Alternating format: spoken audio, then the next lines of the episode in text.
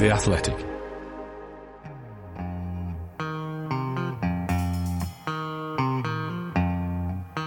The only way to score is, of course, to play uh, with a handbrake off. Hello and welcome to Handbrake Off, the Arsenal podcast brought to you by The Athletic. Uh, I'm Ian Stone. This week, the gang is back together uh, with us today. James McNicholas and welcome back Amy Lawrence. Hello, guys. Hello. Yeah, still alive.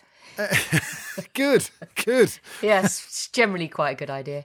Um, and it's lovely to have you back, Amy. Oh, I saw your uh, chat with Mikel Arteta. Uh, we'll get to it uh, in a short while. It was uh, really to mark his 100th game uh, as manager uh, this weekend. So we thought we'd ask of his 100 games, which stands out strongest uh, in the memory. I mean, we can we can all say the FA Cup final, but are there any others? Amy, I'll start with you. I think we can all say the FA Cup final. We probably all say the recent Tottenham game. Um, Yeah. would probably be in everyone's top two, maybe. Um, just because I think with all the circumstances, it was that feeling of, uh, to use the word of the moment, according to Arteta, unity, where everybody was together having that. I mean, considering you know, fan wise, no, nobody apart from James, who blagged his way in on his media pass, uh, and a couple of others were actually inside Wembley uh, for the cup final. To have a great moment in front of fans again was extremely special. So that would be right up there. And then if I was just going to throw one more into the mix, We've only got a 100 to choose from. I know, I know, I'm not going to restrict myself just to the three. But I would go for um, Chelsea away when Martinelli uh, went through, and it was ten men, and it was Stamford Bridge, and everybody thought Arsenal would fare very poorly, and it was a incredibly collective uh, performance, very resilient, and the the very late equaliser from Hector Bellerin, and the the team and the fans and the management seemed to they seemed to take it was like a, an ignition of something. There was a kind of big explosive pow when when that game happened, and and I think everybody could see, oh wow, okay, this is what's possible. So that that sticks in the mind too. They were good ones. James, what about you? Uh, I'm going to pick another Chelsea game, actually, the home game towards the end of last year, which came in the midst, or at the end, thankfully, of that terrible run that this Arsenal team produced. And actually, had it gone another way, I don't know if Mikel Arteta would have made it to 100 games. Um, but of course, they pulled a win out of the bag. And also, that game will be memorable for Emile Smith Rowe's uh, first Premier League start, I believe it was. Certainly, it was under Arteta. And the impact he's made in the sort of coming up to a year since has been extraordinary, as we'll talk about, no doubt, relating to the Watford game. But I just think that was such a pivotal moment for Mikel. And, you know, things looked pretty bleak at that time. And he was forced into making some changes, introducing the likes of Smith Rowe. Martinelli started that game as well. And it just breathed life into the team and into his reign, really. Um, Yeah. And he's he's still going a year on, and things look a a good bit healthier now. Um, I'm going to have another Chelsea game. Actually, it's actually the first game, wasn't it, that uh, Mikel Arteta took charge, and we actually lost two one. But what I remember feeling, and also saying to my son Alexander on the way home, was was disappointed that we'd lost because it felt different. It felt like, oh, I, I I'm starting to care about this again in a way that I found it hard at the end of the um, Emery era. We uh, Bernd Leno made a mistake, got under a cross, and they won two one Chelsea, and they changed it, I think.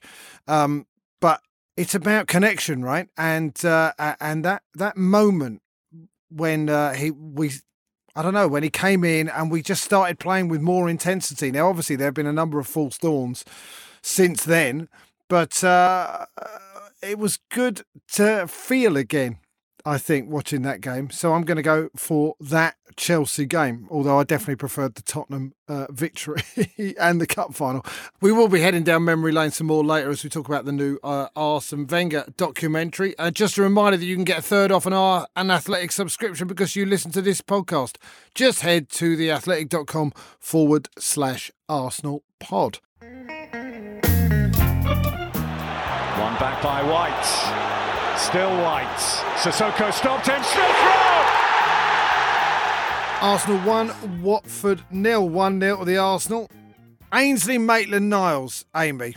Let's start with Ainsley. Uh, it's well documented what happened to him uh, in the summer. His Instagram post, I want to go where, I, where I'm going to be played. Thomas Partey was injured. I must have heard from about 25 different sources about Thomas Partey's tight groin. and um, Ainsley was in. And I think he might have been man of the match yesterday. Well, I mean, sometimes um, in football, you have these sliding doors moments. You need sort of something to go in a certain direction for, uh, you know, the journey to change direction. And I think for Ainsley, obviously having stayed, and it's easy to see why any manager would want him around because he's so generally all round useful. And to have a player that you can use in a variety of positions and be relatively confident he's he's going to go do a, a job for you is sometimes probably more useful for a manager than it is a player because a player wants to be more than a job. A player wants to be really involved in the team and feel central and feel like you know they've got you have a good game and then next game you you're back involved again and you're trying to improve and make more of an impact and suddenly I mean Partey presumably would have played and the fact he didn't gave him this this in and it's really good to see him seize it. I mean, there's still some queries about probably his eventual best position because I think it's in his interest really to try and nail something a bit more solid down. You know, and I think a, a lot of people who watched when he excelled uh, in that kind of right wing back role still see that and think, ah, you know, he's he's really got something potentially on that sort of flank, but he's always harboured the central midfield dream, and um, it looked like he seized it yesterday. It did. Uh, I, I did enjoy watching him when he was sort of trying to get the fans going when we when we went one 0 up as well. Um, I mean, James Thomas Partey is going to go to the African Nations Cup, and he is going to get, assuming that he's fit, and and also Granit Xhaka will come back into uh, um, consideration. But Ainsley's going to get a run in the team then, isn't he?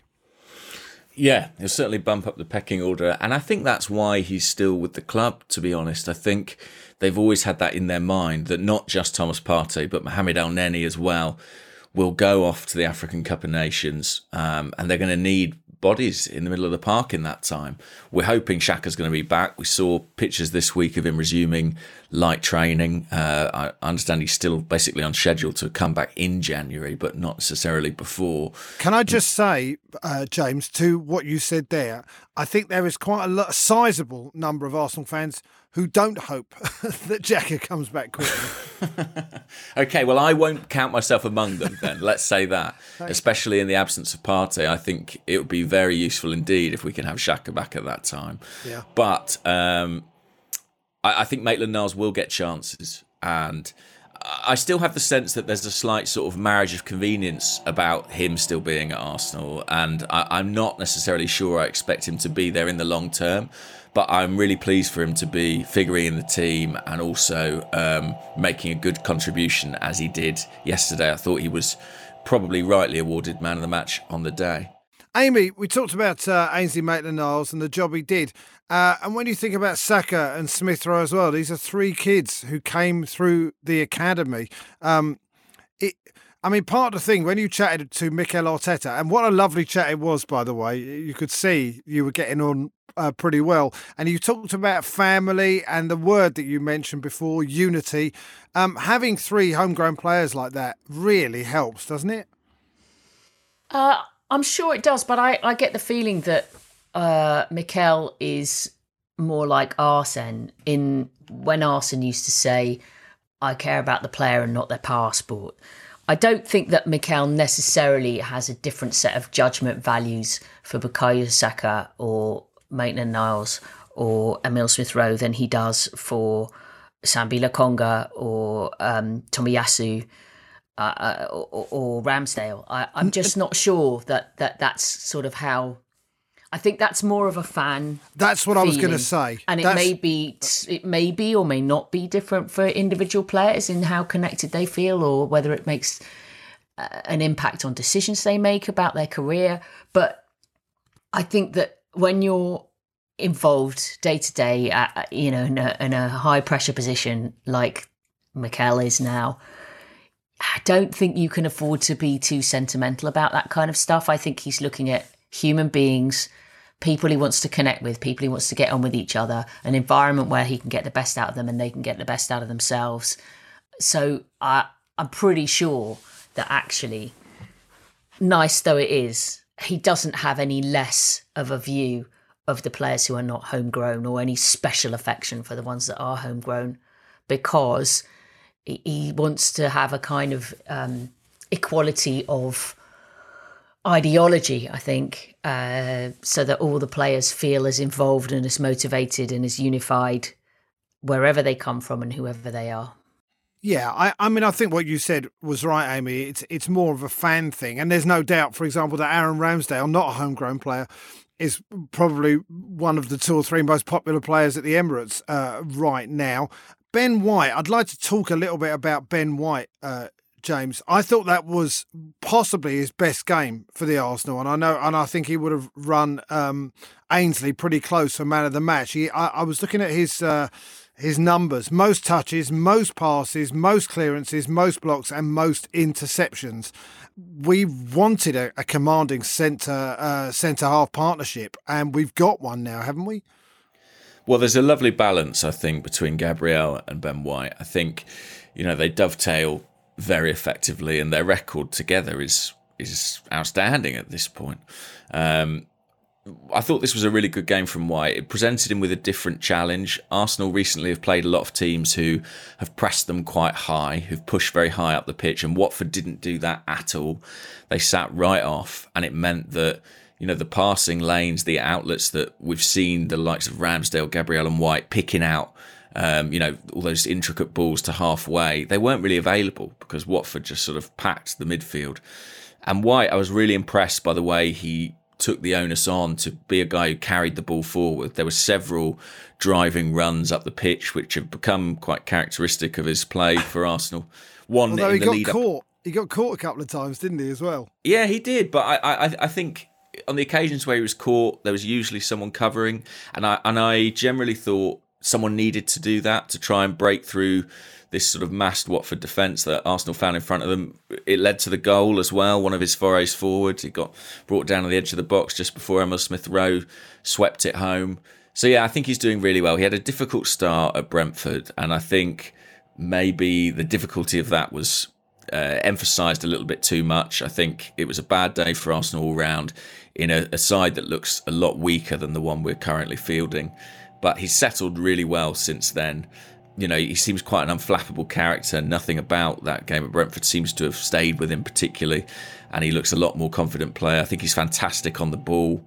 Uh, I think because of the, the fee Arsenal paid, you know, people are always going to look at that and query it. But if you look at the results Arsenal are producing defensively, the amount of clean sheets they're keeping, um, you won't find too many arguing too strongly against it right now. No, four goals in eight league games. I mean, it's it's outstanding uh, defending, really, and obviously it's right through the team. But we're we're really liking that back five. Uh, I think I want to talk about the goal as well. Uh, Emile Smith Rowe, third goal uh, also scored in three straight games now. The uh, fourth Arsenal under uh, player under 21 to do that. The other three, Nicolas Anelka, uh, Jose Antonio Reyes, and Cesc Fabregas. Very, very decent company that he's keeping. Um, are we bothered in any way, Amy, by the fact that it was probably a foul on uh, on Sarr, and should we have kicked the ball out? I mean, I know the answer to this, but um, we would have been a bit unhappy if it went the other way. Yep, I guess so. But you know, it's um, hey ho. it's it's one of those that we're all a bit selfish when it comes to watching our football teams. I think, and you know, you can try and be as fair minded as you like most of the time, but let's be honest, um, the win suits Arsenal in terms of momentum very much. Yeah. So, under the circumstances, I think it's easier to blame the referee than I think Arteta's response was quite quite well judged when he pretty much was like, "Look, I mean, you know, I'm sorry if anyone's upset about it, but you know, my players have, wouldn't have done anything like this intentionally." But uh, it was a, it was quite no. a complex move. It wasn't sort of like one specific moment led to uh, you know to Watford feeling hard done by. There was almost a sort of domino effect of three or four different moments that they could probably pick on all of them and say, but what about that bit? What about that? What about that? I, I think maybe the funniest bit though was Danny Rose trying to signal to um, Two friends. uh, yeah, to, to, to get, get down, get down, you know, well, that's the bit where I as he was a lot picking of himself up. Yeah, so that probably didn't help them too much. Um, but yeah, if the, the referee doesn't pick the the foul up um, by Maitland Niles beforehand, that's not yeah, that's one of those things. So yeah, it was a kind of cumulative, probably uh, frustration from Watford's point of view. Yeah. Well, I, I, know. I was just going to say that um, Kanu was actually at the game yesterday, so I thought it was a fitting tribute, really, to play on. So when's the next? When's the replay then? Do we know when the replay of this game is? No, thank you. I've, No, thank enough. you. No, I don't want to watch Watford too often. To be honest, they were very. Uh, I mean, I, I guess Ranieri was pretty canny. They, he um, they cut off uh, Ramsdale's passing, didn't they? I mean, he didn't really uh, get to play many passes out the back. I guess uh, Ranieri's a bit of an old hand, and he watched them and thought, right, we've got to stop that. And um, th- they were very defensively set up, and it's one of those things that we're going to have to learn, isn't it, James? Yeah, it is. It is. I think. Um, yeah, yeah. I mean, as I said, they dropped deep, and it, it presented Arsenal with a different problem. But I, still think that a one 0 did slightly flatter Watford. You know, we had the two goals chalked off. One, I don't know if Aubameyang needed to touch it. Frankly, I think He it didn't. was probably going in from Odegaard. Of course, he missed the penalty as well. He didn't have a great day all round, Aubameyang. Um, had he been a little bit sharper, I think we would have won this quite comfortably. And apart from one real heart in mouth moment in the 84th minute or something like that, when Aaron Ramsdale came charging out a goal, it was relatively uh, serene from an Arsenal perspective, relatively comfortable. So that's encouraging too, you know, that there is that kind of solidity and reliability at the back. I think Arsenal, on another day, probably win this by at least a couple of goals. Uh, one more question before we move on. Do you think, uh, um, Amy? I'll ask you this. Do you think Oba should be taken off penalties? Well, given Maitland Niles was man of the match, and we all love to see a Maitland Niles penalty, that might have been nice. But I guess in the end, it's got to be up to uh, Aubameyang. If you're coach and you trust your striker, and the striker wants to take them, it's a big thing to take it away from them. And usually, players, I think, when they don't when they don't fancy it, will let you know. Yeah, but he didn't. Uh, did he look confident? I mean, I never really know, but sometimes you see the shoulders or something, you think maybe he didn't really fancy it. But that's two in a row now that have been saved. I mean, obviously the one against Villa, he got back uh, and, and scored the rebound, but it, it's a slightly concerning thing, isn't it? There will be games. I mean, it there will be games when when we need a penalty goal to win the game.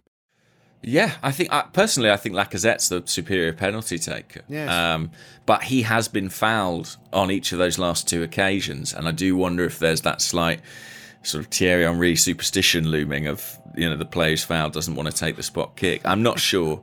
I think he's a good penalty taker. Pepe's a very good penalty taker with an excellent record. He's obviously not on the pitch at the moment. Yeah. Arteta said there are Aubameyangs if he wants them, and being a goal scorer, he'll probably still want them. He scored more than he's missed, but yeah, it, it's not a brilliant record of late. So a, a little bit concerning there. I think he had a, like I say, a slightly torrid afternoon all round. And one more thing, Amy, that I want to talk to you about the chat you had with Mikel Arteta. Um, unity, you mentioned it already, was the word that came up. Family came up a lot as well, uh, by the way. It was sort of interesting for, to hear him talk about that stuff. But the thing that he said that really struck me was he said those bad times are as important as the good times. And do you think that in hindsight, that poor start might have been a positive thing in the long run?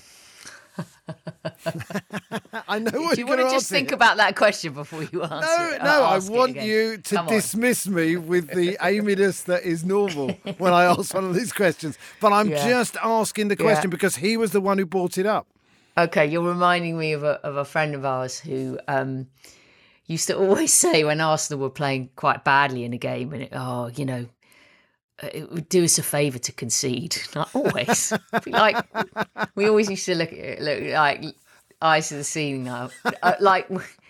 Uh, but he had this sort of absolute certainty that that was, you know, ah, give him a kick up the backside, you know, it'd be good to concede a goal. What are you talking about? I'm not sure losing the first three games of the season uh, without scoring a goal could be in any way, shape, or form considered a, like, you know, a plus. I think putting a positive spin on something is slightly different. And I think with the benefit of hindsight, you can turn around and say that was a useful, even necessary, was I think perhaps one of the words that Mikel used, uh, part of the learning process. But yeah, let's be honest. I- I'm sure if he had a chance for any of those to have delivered points, he would have preferred that to the you know the sort of chaos and sort of swirling negativity of those opening games where Arsenal had to hunker down and try and shut out the noise and keep kind of faith in themselves, which as we can now see in the in the subsequent games, is the case. I mean, it is almost hilarious to look at the league table and be two points behind Liverpool with a goal difference of zero compared to theirs of 20. I mean, I almost find myself looking at the table thinking, how? It's a, uh, but it's a credit really to uh, the way that the team and, and the staff have, I suppose, held their nerve. Um, and just tried to do what they believe in. And it is beginning to reap rewards. And I don't think anybody expects that this unbeaten run is going to go and go and go. By the way, talking of unbeaten runs, thanks West Ham. Um, yep. But it was fundamentally to get that opportunity to talk to Mikel and try and the idea, the concept was to try and get a bit more of the uh, of the clues into the, the, the man behind the manager and a bit more of a feel for the human side because I think unlike Arsene, Mikel Arteta is a good communicator, but not necessarily a warm communicator. You know, he is expressive when you watch him on the touchline and, and, and so on, but he's not necessarily actually that emotional with the messages that he puts across. So trying to see what makes him tick is, you know, I think quite a useful exercise I, I, mean, look, it was a great interview, and and uh, I would recommend uh, people watch it. It's out on YouTube and various channels. Uh, take a look, find out a little bit about Mikel Arteta, uh, the man. Uh, one more thing: the Arsenal under 23s drew three all with Leicester under 23s the other day. Um, the goals from Arsenal were scored in the 92nd, 94th, and 97th minute which tells you perhaps a little bit about the spirit of the youth coming through. And I'm sure we'll see some of them in the first team uh, at some point. This episode is brought to you by Michelob Ultra, the official beer sponsor of the NBA. Want to get closer to the game than ever before? Michelob Ultra Courtside is giving fans the chance to win exclusive NBA prizes and experiences like official gear, courtside seats to an NBA game, and more head over to michelobultra.com slash courtside to learn more. We were a bit uh, with the handbrake at time. This is Handbrake Off, the Arsenal podcast brought to you by The Athletic. Ian Stone here with James McNicholas and Amy Lawrence. Arsene Wenger Invincible, the film the movie uh, is in cinemas from the 11th of November and on Prime. Um, we've all seen the film. Uh, it's the story of uh, Arsene Wenger and the build up to the Invincible seasons, and featuring our oh, Thierry Henry, Patrick Vieira, Robert Pires, Dennis Bergkamp, many others. Also, Sir Alex Ferguson, uh, David Dein, and Arsene Wenger himself looking twinkly. Uh, I think. Um, James, I did text you this that I think I've, um, I think I might have forgiven him now. Uh, which has sort of coincided with Arsenal moving on. I'm not saying the two are connected, but uh, it, it, felt it felt sort of karmic. It took me a long time to to sort of let it go, really. But to see him sitting there and and to see him reliving those moments and watching uh, the the the, uh, the, the moments from that season, uh, it it brought back all those sort of nice, warm, gooey memories. Can I ask you, and not in a facetious way, when you say forgiven him? What do you mean forgiving him for?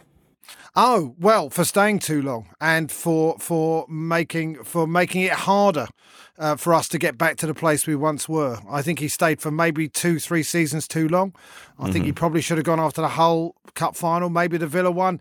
But you know what? Seeing how much he loved being there, the the addiction that he talks about in that film, I understand why he didn't, but you know, that where I didn't go to the Burnley game, the goodbye, because I just thought I, I just thought I'm over this, and it took me quite a few years to let those those feelings go, and I, I Mm. sort of finally did in the last few months, and um, so that's what I'm talking about, really. Well, yeah, time heals all wounds, I guess. I don't think you're alone in, in feeling that. And I I certainly think Arsene should have probably gone some time before he did. Um, but like you say, he was very much in the grip of his football addiction, his Arsenal addiction, really. And I think so absolutely determined to prove that he was still the right man for the job. And, you know, uh, along the way, in fairness to him, he did deliver a few trophies too in those late FA Cups. I, I really enjoyed the film and I thought it was an interesting portrait of Wenger, probably a more interesting portrait than his book. And actually, I feel like the two almost exist. One almost uh, serves as a kind of accompaniment to the other. It, it, it cures some of the ills of the former because it is a more uh, comprehensive portrait and one that I think reflects kind of the light and shade of his reign more fully.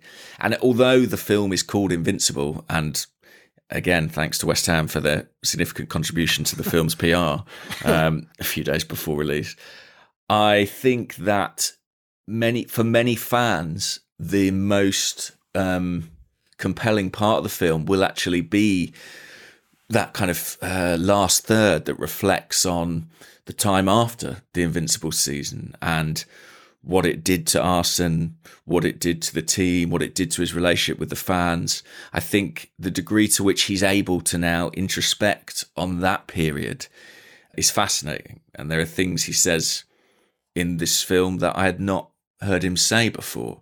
I mean, one thing I was struck by, he talks about the Invincible season and he, I think he uses the phrase, he wonders if something was broken actually in the feat of being invincible. If in doing that, he somehow achieved his greatest goal in the game. And, you know, maybe that was problematic for him in the second half of his reign.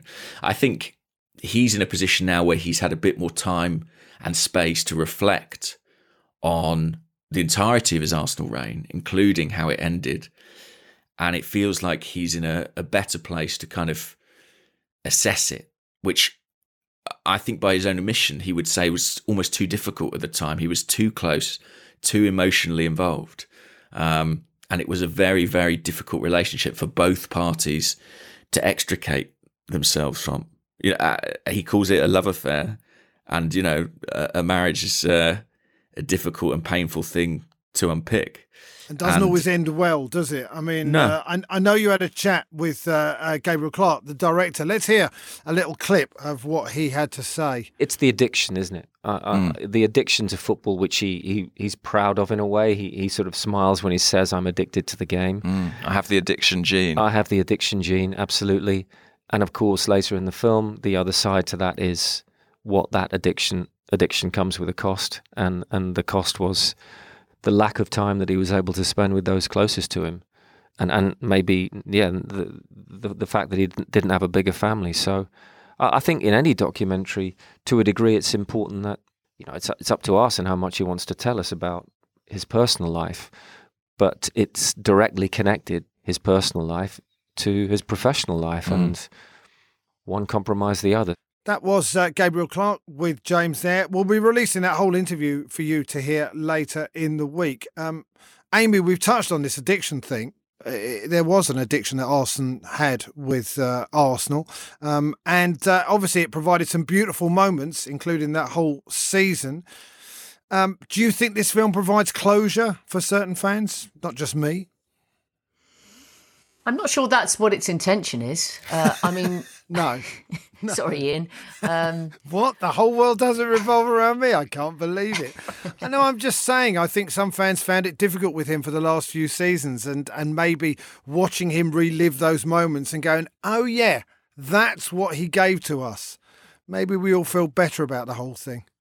yeah, maybe I suppose, but I mean, it's you know, as I said, it's. Uh, I think I'm more interested in if you're thinking talking about closure about the closure for Arsene. To be honest, sorry, Ian, uh, not to put you at It's the top of the list, but um, okay. you know, it still unnerves me slightly that he hasn't been back. I find that sad, and I hope that's something that can be rectified. But I, it's know, interesting, Amy, that piece that you wrote for The Athletic ab- Mm. about this very thing. And then you haven't been on the podcast since then. And I wanted to, but not perhaps take issue with you, but maybe just talk about that. You know, you said that there is a, a, a large picture of him uh, and something he said uh, at the training ground.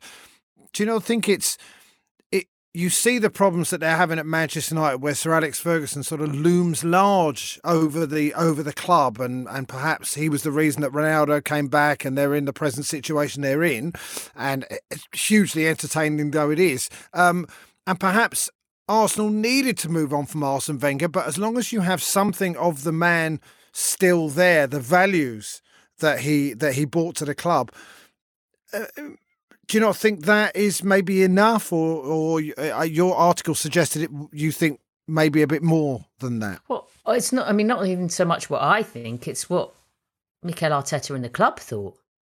It's not. You know, they were the ones that Mikel was the one that lobbied for um, a bit more sort of of an acknowledgement and a, a feeling of of Arsene around the place rather than sort of hiding from this legacy or you know trying to pretend it, it it's uncomfortable and that it doesn't exist. He wants it's not just Arsene I mean I obviously it was striking because of the nature of the relationship now and, and the distance between Arsene and the club.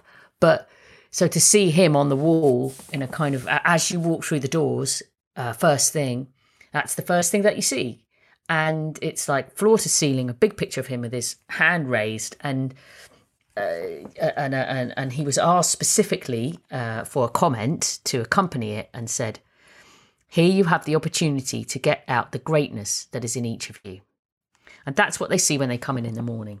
And apparently, all the players high five this picture of Arsene. It's like a kind of new tradition. I don't think that's a a negative. No, I don't know. Uh, I don't think that's like ooh, you know, isn't it enough just to kind of know he was there and retain his values? I think uh, it's also one of many, many uh, bits of internal redecoration that have been placed all over to try and kind of reinforce this message of it's it's like subtle messaging. It's I guess looking for that extra percentage point, that extra fraction. You know, are there things that we can do that make it make you feel that bit more determined or that bit prouder when things are difficult? And that you know that makes you feel unified with the guy behind you or in front of you or next to you on the pitch and makes you want to go and take your shirt to the crowd. It's very visibly all over the place. Every corner you turn now at London Colney has got uh, an image or uh, a piece of artwork or um, you know list of successful teams or pictures of of good things and good people it's not just Arsene, you know, there's Mickey Thomas there and Rocky and, you know, all the greats, all the great captains, all the great players, uh, all the great kits, all the mottos, all the uh, different variations of cannons. You know, it's it's very deliberate.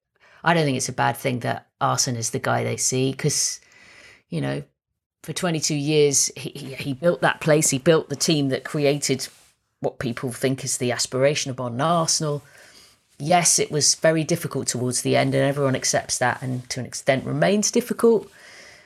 But honouring it rather than running away from it, I think is is a good thing.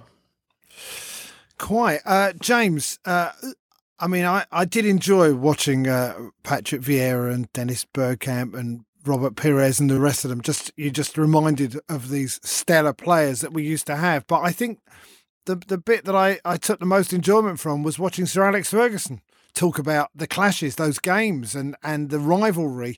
Um, and and and younger listeners uh, may not realise quite how fierce that was at the time, but it, it gave me a nice warm glow again watching that. Yeah, it was interesting talking to Gabriel Clarke, one of the film's co-directors, about Sir Alex's contribution, and he was saying that uh, Sir Alex contributed to a film he made about Jack Charlton not too long ago, um, which is excellent, was, apparently. Which I'm is told. excellent, yeah. And he was a bit uh, nervous to ask him for another favour, essentially, for him to come and do this film about Arsene. but. Uh, Sir Alex was very, very quick to say he would, and I think that speaks to the regard in which he holds Arsene. And you know, that much is clear in the film. Again, it's a relationship that was very fractious at the time, uh, but has had even longer to kind of heal those wounds. And I think, you know, in each other, they recognize some shared qualities, some shared traits, and a, a huge amount of shared experience. I mean, they were kind of the last of the dinosaurs, you know, they were these giants of management who uh, endured over decades, which seems unthinkable now. I mean, I saw with Aston Villa sacking Dean Smith, the Premier League's now lost more managers this season than it did in the entirety of last season. wow. And these guys sustained over such long periods and had success, probably greater success over the long term in Alex Ferguson's case, but quantifiable success throughout those periods too. And I think ultimately realised they were more similar than different. They were different. They certainly were very different in how they handled the media and situations like that. But they both shared a kind of working class upbringing, albeit a very different one. You know, Sir Alex is in Scotland and Arsene's in Alsace. And that's something, another part of the story that I think is well reflected in the film. And they, they were hard men and they were winners. They both could not stand to lose. And clearly they've found some common ground now. And it is quite touching, actually. And, and again, to come back to the manner in which Arsene left the club, you know, I think Sir Alex was on record at the time and has been several times about his uh, discomfort with that. And he was very lucky in some respects. You know, not many managers get the fairy tale ending, and he got one, albeit by kind of taking matters by, slightly into his own hands. By um, buying our best player and winning the title. Well, that didn't hurt. That yeah. didn't hurt. Yeah. But uh, I, I think yeah, you can see that it doesn't quite sit right with him the way things finished for Arsenal at Arsenal. But it's a it's a great coup to get him for the documentary, and there's a load of other Arsenal players in there. Of course, you know Bergkamp, Henry. It's interesting as well to note the way in which the players are prepared to discuss the period after the Invincibles, and you know some of them fairly critically, not in an unreasonable fashion, but you know they they can see Arsene much as they adore him they can see the points where he was stronger and weaker and where some of his traits, you know, began to harm him potentially. Um, so yeah, that was an interesting insight as well to see it from the player's side. I really loved it. Um, I think that it puts across a sort a, a sort of uh, a much rounded, more rounded picture, and I found myself really moved a lot of the time watching it, mm. and just again kind of reconnecting with those with those golden times. Also a reminder of just quite how bloody good Arsenal were at their best in that era. I mean, extraordinary, an extraordinary team with extraordinary players all over the pitch. It was a complete joy. And I guess it does, it just does give that benchmark of that's where Arsenal got to try and get back to. And you sort of think, gosh, for all the you know bits and bobs of progress that uh, are happening slowly at the moment. It's, you know, to get to be that good again. Wow. I mean, I, I really dearly hope that we're all lucky enough to see something close to that at some point. But it's it's great to look back on and reconnect with that. Yes, Arsene Wenger Invincible is in cinemas from the 11th of November and on Prime as well, and it's well worth a watch. Let's have a song to end. Amy, I'm going to come to you first just because the word unity was, I don't think that the um, producer is going to be able to play this one because it's quite explicit. But there is a song called Unity or U N I T Y by Queen Latifah, which is pretty good.